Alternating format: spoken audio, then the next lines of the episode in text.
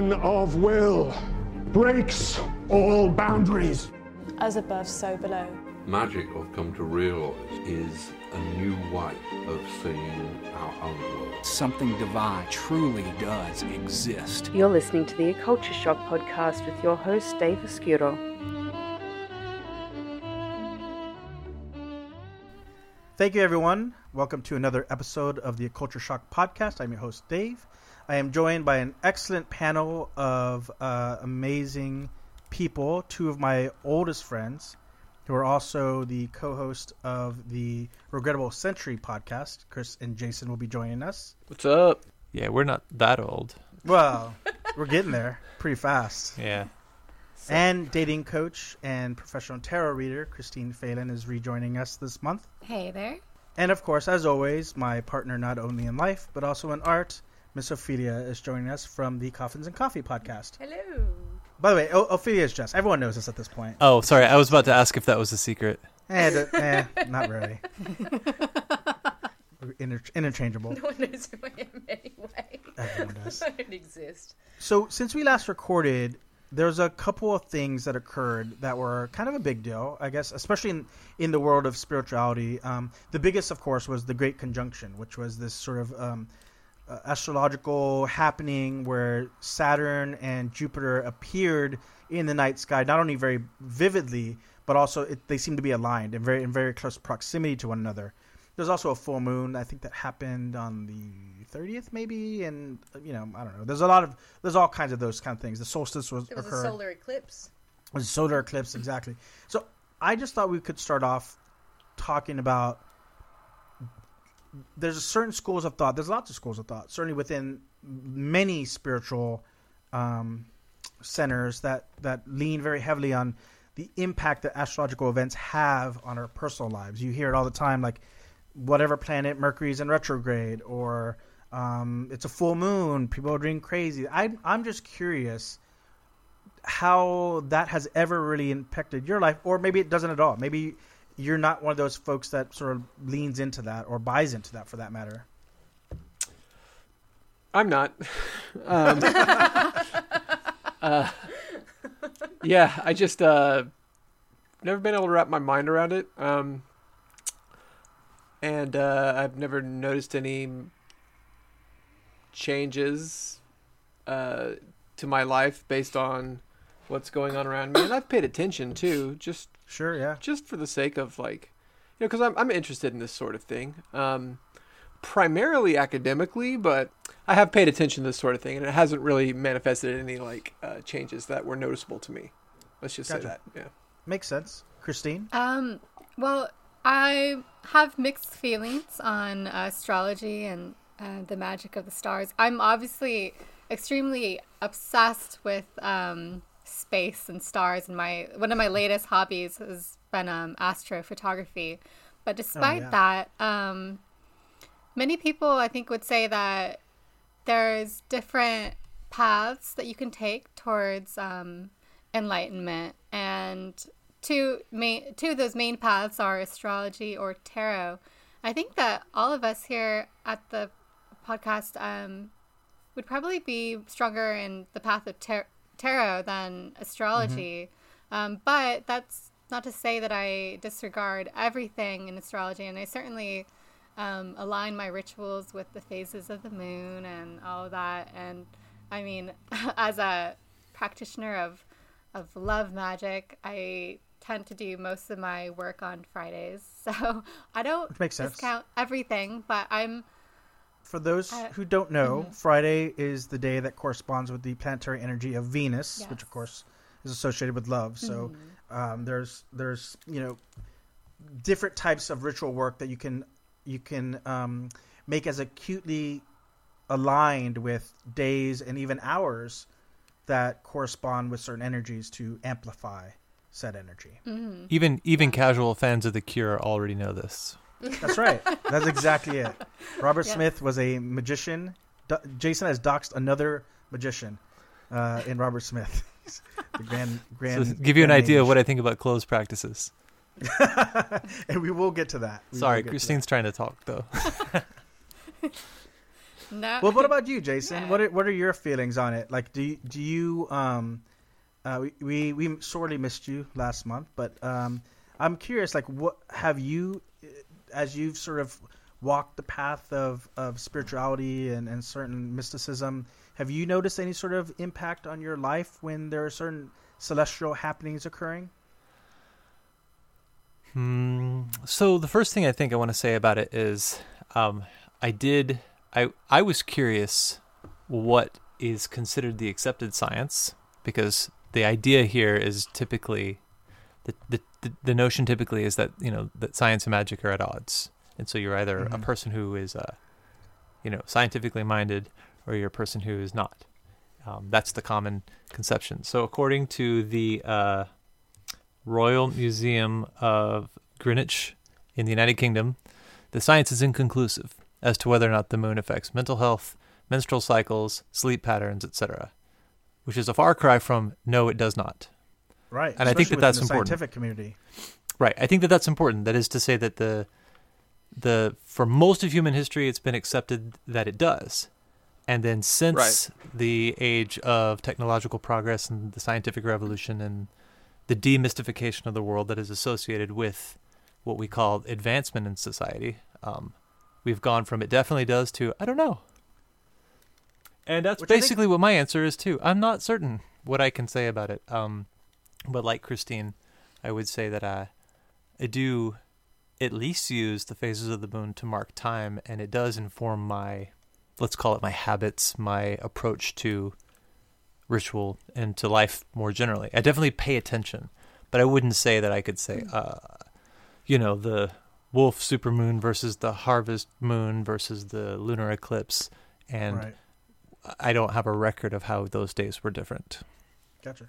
Jess, Ophelia, Ophelia, Jess. Um, I think the psychology behind um, people paying attention to those sorts of astrological events is kind of interesting, because you do find a lot of people that don't have a genuine interest or have not participated in any sort of study of those sorts of astrological events. Um, are the people that are the most outspoken about being affected by said astrological events. And I think there's a certain psychology behind, like, manifestation of mood mm. and things like that. Like, if, you know, if, if you sit there and you're like, my day is going to be crummy, it's going to be a crummy day, it's going to be a shit day, one hundred percent. Mercury's in retrograde, everyone's crazy, it's going to be fucked, you're probably going to have a shitty day, right? So I think there's a certain psychology, like, behind that. It's, it's something I think people have to be kind of wary of. I I, th- I think I agree. I mean, look, I, I'm someone who who also, like, sort of in a consensus, hasn't terribly found that um, things like full moons or, or eclipses have affected me. And, and in fact, like, I know within certain circles, especially within, like, the neo-paganistic and witch communities, the idea of doing magic or making moon water, like, during certain, like, eclipses, for example, is there's um. To, to put it gently, a tension, if not an outright avoidance of it. I've done it, and my so exact so from a day to day experience, I don't find it affecting me greatly. Um, that being said, I, I do notice an impact when I do ritual work on full moons and on bigger slash. They, I tend to feel a greater, um, a greater energy flow, I guess. It, it impacts me heavily, but much like if you go to the gym and you, like, lift really, really heavy one day, like, you really push yourself, I'm completely spent the next day. So when I started doing rich, like, ceremonial magic, that's when I noticed an impact. Like, I almost – I'm starting to lean – I don't know if I'm leaning towards not doing rituals on full moons and things of that nature, but knowing that the next day I'm going to have to really push myself to get myself up and do it, because I won't want to. I'll feel really super spent. Need those um, spiritual gains, bro. I guess what it is. Maybe I'm I'm spiritually out of shape, which is probably accurate. Get spiritual legs. Exactly. And the other thing I um, came to realize, I was watching a um, I don't, I'm trying to remember if it was either a Damien Nichols a video or it was something I read in a book, but it was they were talking about, you know, when you have um, when people look at, like, astrology and they talk about their sign, like, my sign is Pisces, and if you read everything that's written about Pisces, it's fairly fucking accurate. If you know me at all, it's it's pretty dead on. That being said, so I, I think that there is probably something to be said for us leaning in directions, right? Due to our birth date and how the stars align and all that, you know, we're all made of the same stardust, right? So I could, I could, without fully understanding it, I could accept that there is probably some influence there. But I think for me personally, as a ceremonial magician, my job is to balance life and balance energies. And so I've started leaning away from being uh, a Pisces, cusp Aries, right? And, and letting that inform my personality, and really started moving more towards, okay, if I have an overabundance of a water sign or a water and a fire sign, then maybe I need to put some work in to earth and air signs because I'm out of balance. And for me, it's very important to be in balance with the different elements as it affects my mood so that I'm never too much one way or another. If that's that makes sense. That's right. Exactly what um, Franz Bardone teaches in his um, introduction. Introduction into Hermetics, um, he has you do this really extensive and deep um, self uh, criticizing for a couple weeks where you write down every single bad trait um, that comes up in your day-to-day life, and then he has you assign it to an element, um, and then you can tell like where you're lacking or, you know, what you need to work on. So that's exactly what you're saying. And I, I did try to do that, and it was pretty helpful, actually. I, I think that I think that when it comes to spirituality, finding a method to informing your own internal balance of severity and mercy or emotion or coldness or materialism and spirit is is definitely important, because at, at the in the end of the day, whether you're an ego-paganistic or chaos magician or whatever it may be, um, the the pentagram that's used in so much of the ritual work is about balance of five different things. And and I think that we, I think to, to Jess's point, I think it's pretty common that people say, oh, well, I'm having a shitty day, so oh, it was Mercury's in rec- retrograde, that's why, right? Mm. Instead of doing the work necessary to sort of balance that out so that those things Uh, don't affect you. So maybe what the conclusion is is that the five of us are very balanced individuals who no longer are feeling the drastic pull that comes from the stars and the moon and, and the sun, perhaps. I don't know. Maybe I'm just too much of an Aries. You're definitely an Aries. So one speed, go. So there are a couple of things about the the, the question of astrology, and I think it's complicated. And any attempt to oversimplify it is probably wrong. So there's like, you know, you encounter plenty of people who say, yeah, I read my horoscope and it sounds vague and general enough to be basically true of anybody. And so obviously it's bullshit. Right. And then you meet other people who say, yeah, I read my horoscope and it turned out to be exactly perfectly accurate. And it always does. Um, and so whatever, it's, astrology is treated as like, that's the the garbage version of how to look at the stars. And astronomy is the serious version of how to look at the stars. And so historically speaking, they're the same thing. Like the Babylonians, the Egyptians, they didn't make a distinction between the two. The discipline of astronomy is the discipline of astrology. It's the study of the stars. Right. Um, so again, to me, like the first thing to deal with when talking about such things is the um, the overcorrection in the sort of anti-clerical, uh, in, in the way that, you know, there's a There's a wave of, of political movements that try to move away from the rule of the church over society in Europe, which also has comes with it a desire to get away from anything that smacks of um, the intangible, anything that you can't right. prove in a laboratory setting. Um, and I think that that's actually deeply unscientific too. So what exactly I think about the impact that your birth has on, you know, on your personality relative to the position of the stars, I don't, I don't, I don't think I can say for certain, but I do think that it does appear to be the case that it, people do tend to fit the profiles of the the signs that they're born under, and I don't know if that's primarily enculturated and subconscious, or if there is something that we haven't fully examined in the science, or if it's exactly what, you know, the Magi saw in the sky when they were looking for the birth of the King of Kings that comes down to us in the form of the biblical story of the birth of Christ. I don't know. But I don't think well, it's worth dismissing out of hand, because I don't think much is worth dismissing out of hand.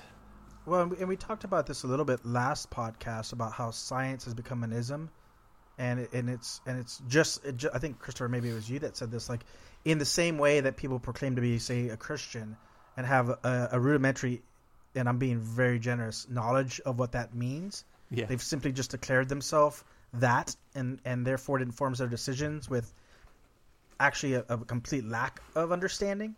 Um, I think in the same manner, a lot of folks have sort of, and I, you know, we have friends that are like this. They're like, oh, it, this is all uh, woo-woo, you know. It's it's it's science has dismissed it. But like to your point, Jason, like science hasn't dismissed it outright. It may, and, and it's such strange because it seems so counterintuitive to the way the nature of science, which is to constantly be in a state of discovery, right? To constantly be in a state of seeking out how to explain things. I mean, many of the things that were a, a century ago considered magic, like magnets, you know, now are, are firmly rooted in science, even if some folks still don't understand how they work. I was going to say, I know that the question has been asked in a in a in a very public way. and and I think that that's the, you know, for me personally, I, I actually don't find to be there to be a great disconnect between magic and science. I think that um, especially when you start looking into the way quantum physics works and many of the questions that it has opened up, I think that there are lots of things that are just not explained yet, and maybe they will be explained at some point. Um, there's there's been some studies about collective consciousness. There's been studies about energy work.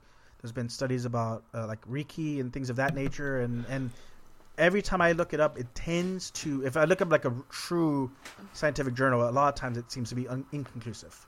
We don't know. It does something, well, but we don't know why. Right. And, you know, for people who um, are actually scientists and not just believers in science, like a an uninformed lay person's relationship to a, a scripture that they can't read, uh, like the John three sixteen.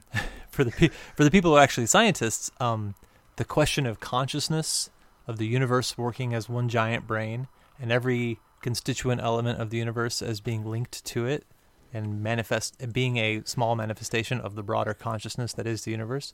That's like that's real science. That's a real scientific debate and a, and a right. real field of inquiry.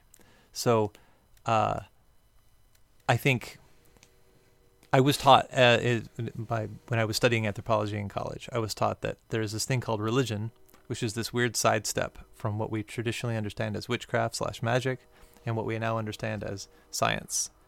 Um, but if you, t- if you remove the dogma of religion, what you have is a fairly seamless transition of lower and higher forms of science as human beings have developed.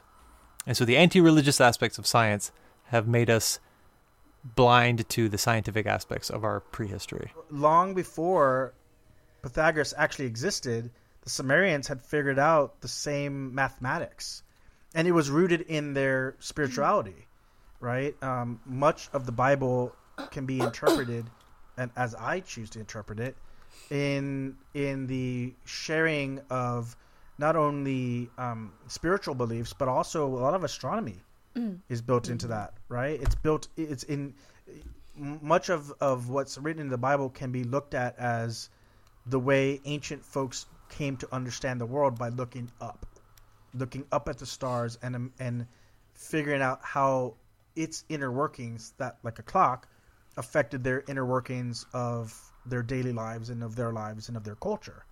And I think you're right, Jason. I think over time, because of the dogma of specifically the, the, the Christian, I would say specifically Western Christian control in a lot of areas, um, has sort of made people really gun shy about accepting that as part of science, when in fact it's it's always been interlinked in many ways. Right, and even then, it's like it's specifically a variant of Christianity that has a.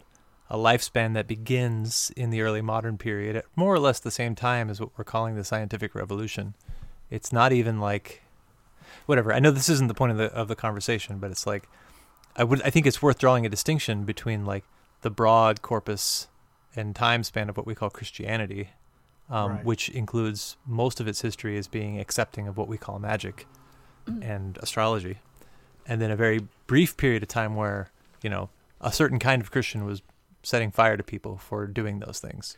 Yeah. It, um, I just, I did this paper on um, Roger Bacon, who was a Franciscan friar, uh, alchemist, magician, and uh, astrologer. And he called magic experimental science because he thought that it, you know, that magic workings weren't, it was not necessary to commune with demons to do magic workings. You were just harnessing the natural forces of the earth. Right. And um, he is one of the forerunners of the scientific method. Like, of course, it's codified later on, like during the Enlightenment, but he's, you know, basically putting the scientific method to the test before the scientific method was invented. And he did stuff like use astrology to figure out where the Bible said the Antichrist was going to come back and stuff like that. Mm-hmm. And he, he wanted to do alchemy uh, to help purify the uh, the mind and the body uh, in order to be able to create the best possible version of a person in order to be like a good Christian or whatever. So, I mean, sure, yeah. He's like doing all of this stuff that people, that magic pr- practitioners these days, um, that, that a lot of Christians, especially specifically, you know, uh, fundamentalist Protestant types would consider, um, you know, witchcraft and evil and sorcery or, right. you know, whatever else that Roger Bacon would have considered. And not just Roger Bacon, like a lot of, a lot of people within the, the medieval academy would have considered to just be doing science. You know? Absolutely. That's not all, so, that's not all the people then. There were some people that thought it was, it was demonic and evil, but you know, it was, uh, the church as an institution was ambivalent. Well, and I think historically when people feel like certain practices are being done outside of the scope of their control, the the, the easiest way to sort of stomp that out is to call it demon or, or witchcraft or um, con, con, conversing with the devil or, or things of that nature, right? Scary, spooky language to to regain control over whatever it is that they feel like they need to be in control of. Certainly you can't um, I think one of the I took a course, I don't know if you guys have ever used like Coursera before. It's sort of accredited courses that you could take, or you could take there are courses you could take from various accredited schools around the world, and it doesn't count towards anything, but it's just for your own higher learning. And um, and there was there's certainly, you know, various points of time where the reason why certain low practice was considered evil was largely because it could be done without the controlling uh, oversight of of the church, right? And you can't have that. So you you you take like a folk magic, for example, and you say, well, and also like again, I, we mentioned last podcast, you can't understate how often this was used to control women and you know, women's ability to manage their own bodies. So you, if you make everything evil, then then you can scare people away from certain practices that have been used for, you know, the the since the beginning of people looked up to the stars or looked around the, their local forest to find what was available to them. You have been listening to part one of episode one oh two of the Occulture Shock podcast. Thank you for joining us, and join us next week when we talk about everyone's favorite subject, closed practices. We wish you a good night, gold rings on you all, and thank you. We'll talk to you next week.